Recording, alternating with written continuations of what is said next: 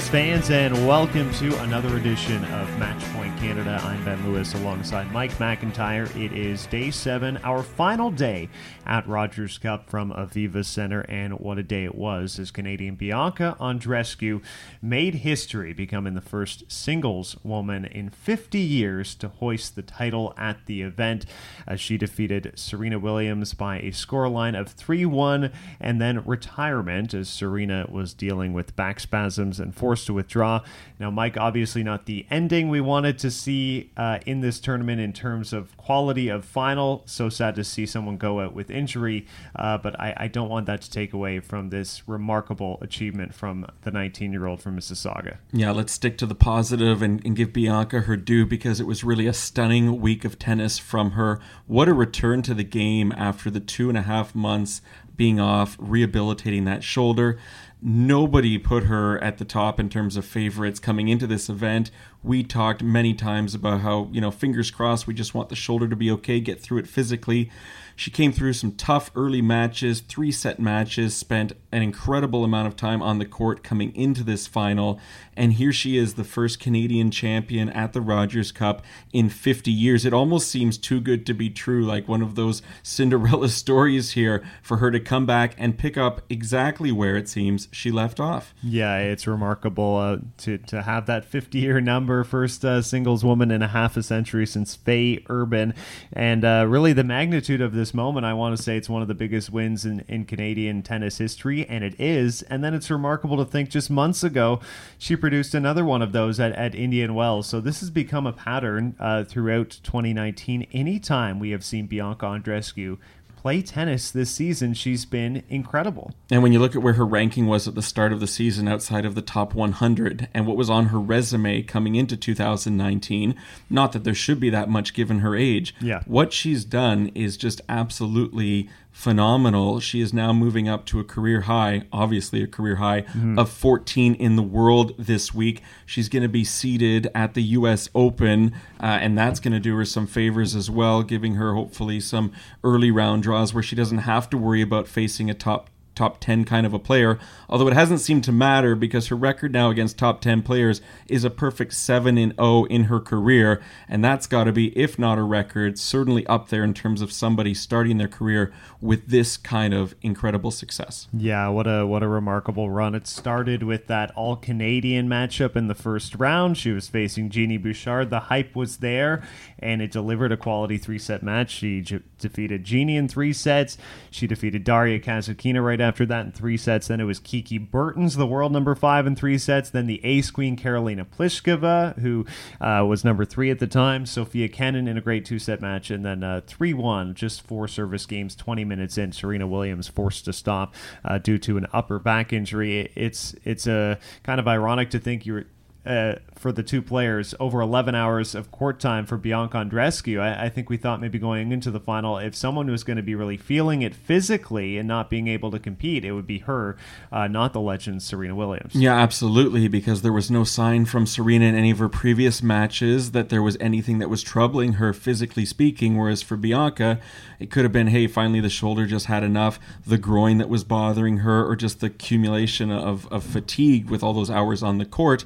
Uh, uh, Serena mentioned in her post match press conference that she first felt the back spasms last night, uh, but that she wanted to come out onto the court. She didn't want to disappoint the fans. She didn't want to take a moment away from Bianca. And as a competitor, she wanted to give it her best effort, but four games in realized there was just no way to do so came down, sat in her chair. I was confused when it first happened. I yeah. thought either she's getting a new racket or maybe she's confused and thinks it's a changeover.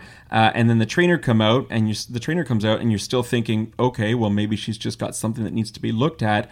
And very quickly, then the umpire announced, no, that was a game set match, which was just absolutely shocking. Serena was asked, you know, how come the trainer didn't at least try and work on it?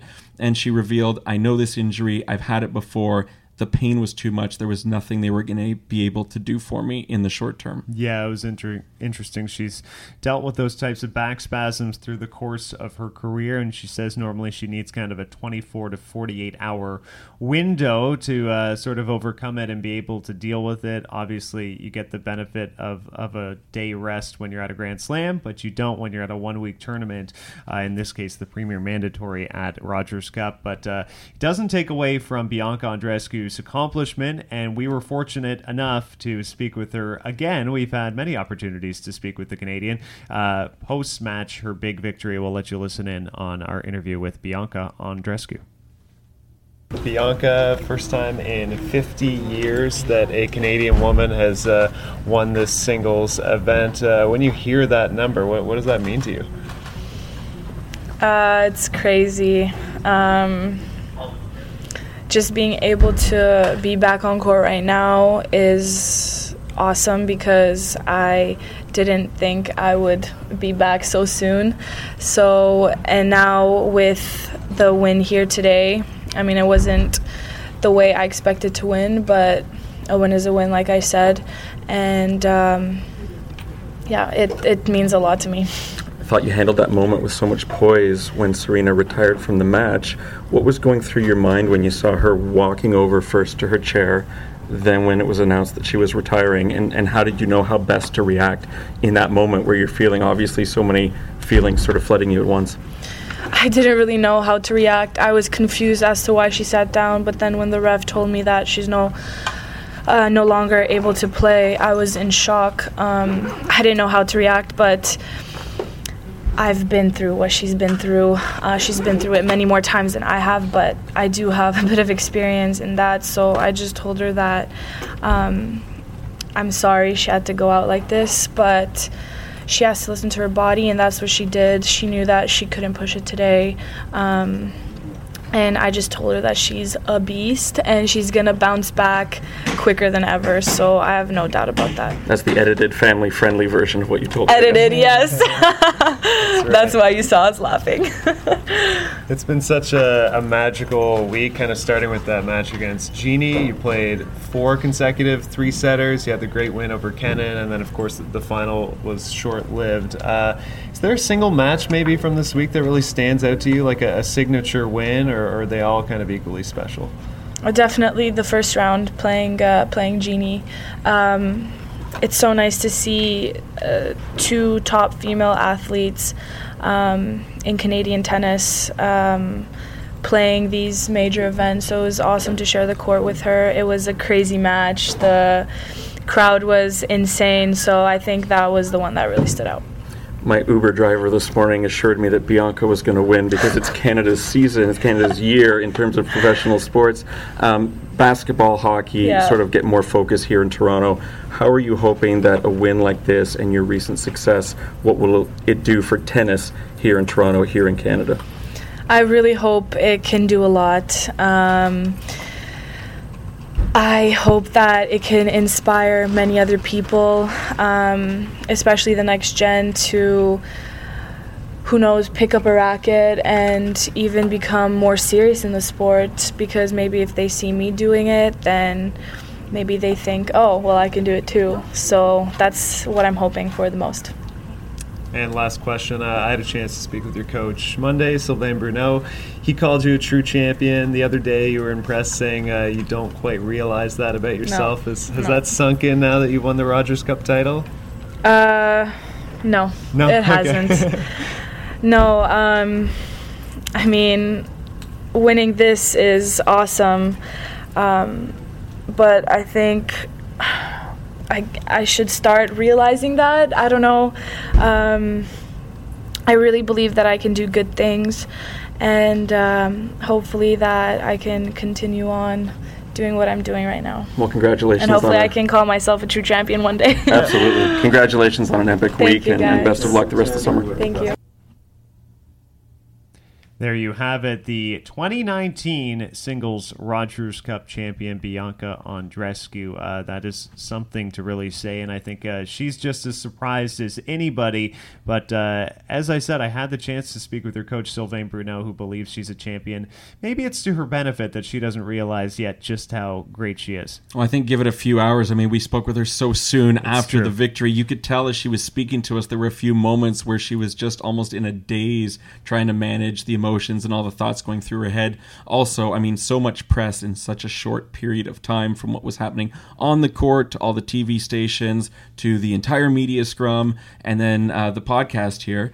And uh, I believe, if I'm not mistaken, that she is now uh, leading in terms of number of Match Point Canada appearances because we spoke to her as she our is. very first episode, yep. and now twice this week. So uh, she's she's just leading in all categories these days. Yeah, another thing she is leading in in hard court wins this season, which is crazy because she has missed a big portion of the season. Obviously, she did miss the clay court season, but still, for her to be leading uh, in hard court wins at this stage of, of the year is very, very impressive. And uh, I don't expect she's going to play Cincinnati. She hasn't officially withdrawn or officially made a decision uh, on the Western and Southern Open next week, but uh, I think to her benefit, it's best if she pulls out in press, you could tell she hadn't even given it any thought yet, but did mention she was going to speak with her team about it. Mm-hmm. I just walked by Sylvain Bruneau in the hallway before coming in okay. here, talking with Mark Masters over at TSN, and he basically said the same thing: is we're going to have to sit down and sort of evaluate it, all of us together. Yep. To me personally, I don't see the the benefit of going to Cincinnati and continuing to push it. I mean, when she last tried to go from a hard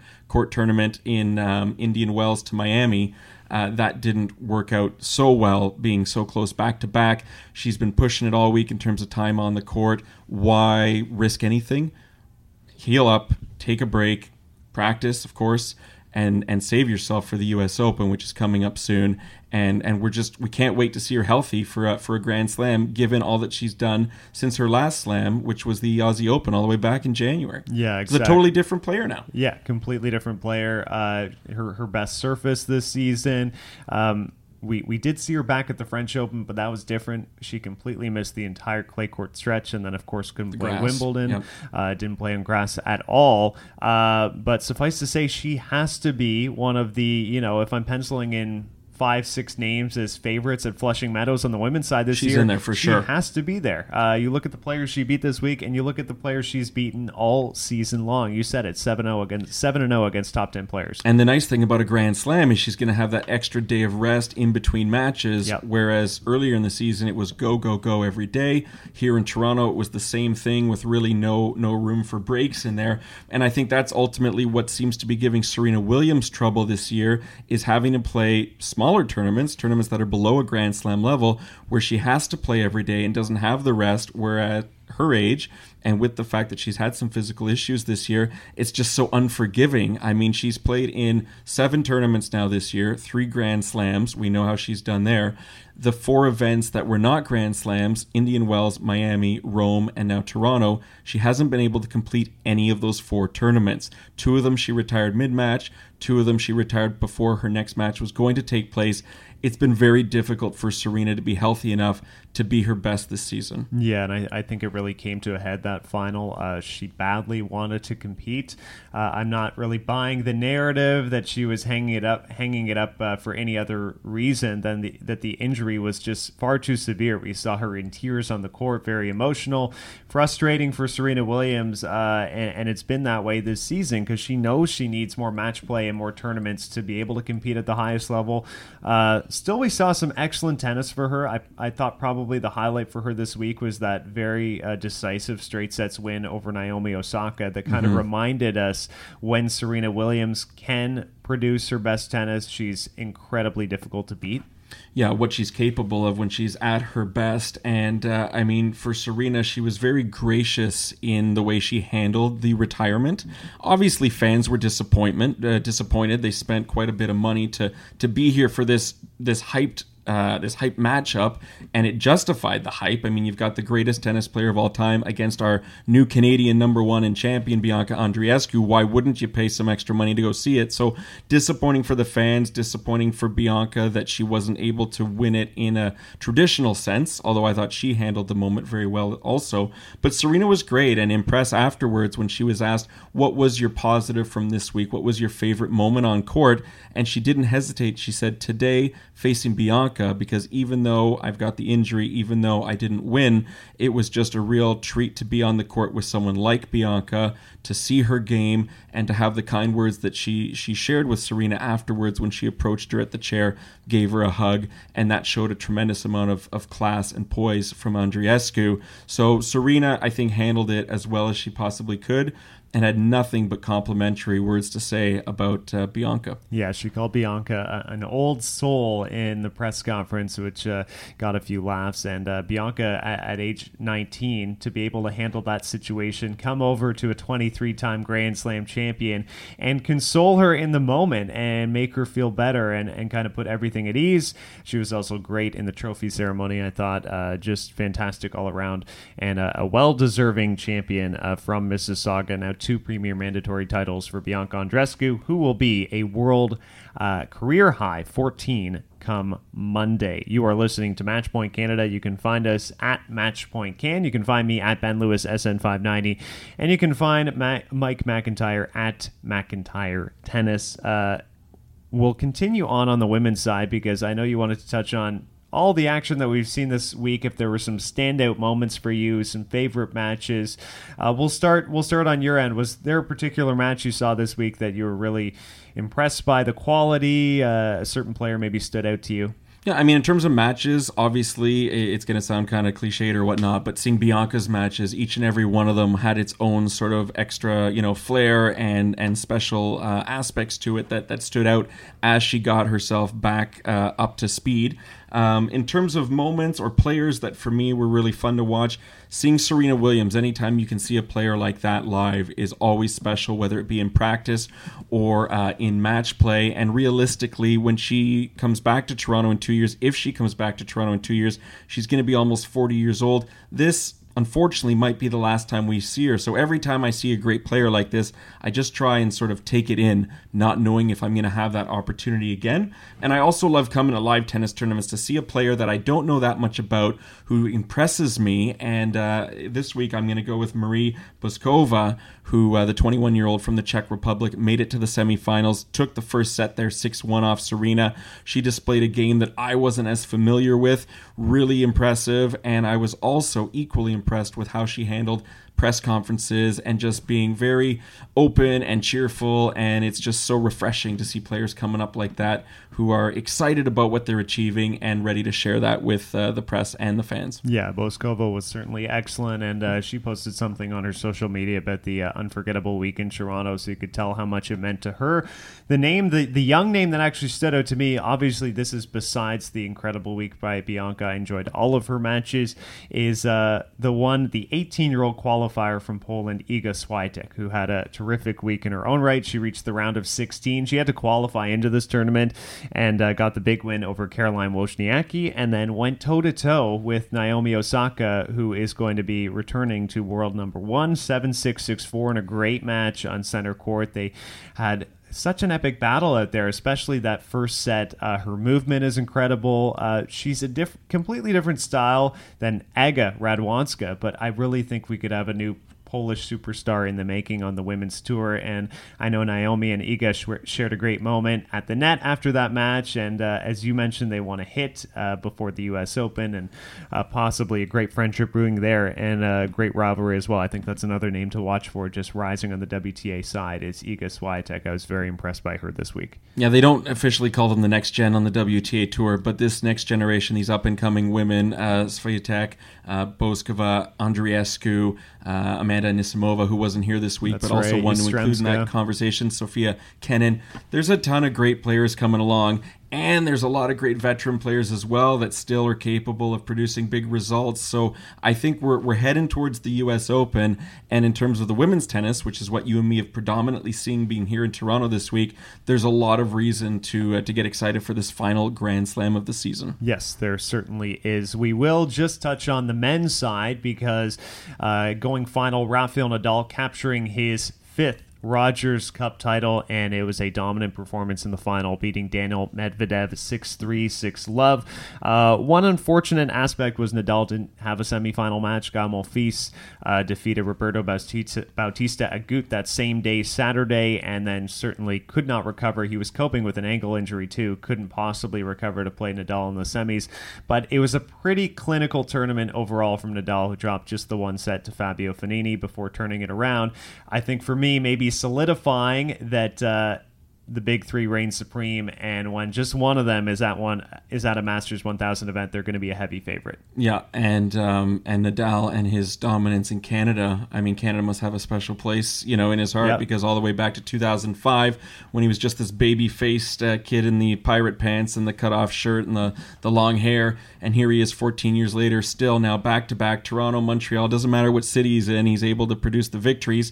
And as for that semifinal, I mean, I guess Montreal lost out on a semifinal. Toronto kind of lost out on having the finals. It's true. So we can just call it even between the two cities. Yep. You're not always going to get the final that you're hoping for. There have been some great ones over the years. You've seen them. I've seen them. Uh, what final stands out to you in terms of Rogers Cup or Canadian Open, if we go back when it was called that, that, that really sticks in your mind? Well, I, I was admittedly very young when this final took place. In 2005 is a great finals memory for me as well, Agassi versus Nadal. But on the women's side, uh, looking back, I was actually an Arantxa Sanchez Vicario fan as a kid, and she was known as a fantastic clay court player. She won three French Opens, uh, but Steffi Graf almost always would beat her uh, when they would go toe to toe, and it was often in either in a final or a semifinal. But uh, in 1994 at the Canadian Open, this was in Montreal. It was Arantxa Sanchez Vicario who came out on top in a thrilling three set match, beating Graf and saving a few match points, serving 4 5 in a dramatic game. And uh, she parlayed that just a few weeks later into her only U.S. Open victory and her lone Grand Slam title Grand Slam singles title away from the French, and she beat Graf there in the final. So it was an incredible summer of 1994 for Arantxa Sanchez Vicario, and it all started in Montreal in that 1994 Canadian Open final. She was such a fighter, Sanchez Vicario, but I do remember Graf usually getting the yes. upper hand there. I always felt bad for Arantxa. Um, for me, when I look back at finals on the men's side, just briefly to touch on uh, 1995, Agassi and Sampras faced each other. Agassi had just reclaimed the world number one, and uh, and he won that tournament, but Sampras would get the better of him uh, at the U.S. Open, I believe, later on that summer. And then on the women's side, for me, it's uh, kind of an emotional one. It was when Monica Seles made her return to tennis. Uh, obviously, she was attacked in 1993 uh, and missed just over two years coming back back to the tour, and when she did come back, she chose to play here in Toronto in the summer of 1995, and she absolutely dominated. She won um, 6 love, 6 1 in the final over Amanda Coetzer. Didn't drop a set all tourney, only dropped 14 games the entire tournament, and it was just such an emotional. Um, moment for her that really connected her with the fans in Canada for all time. And it sent her on a stretch of four straight Canadian Opens in a row. Um, her last match in Canada, Monica Seles, that is, was the 2001 semifinals where she lost to. Do you want to take a guess?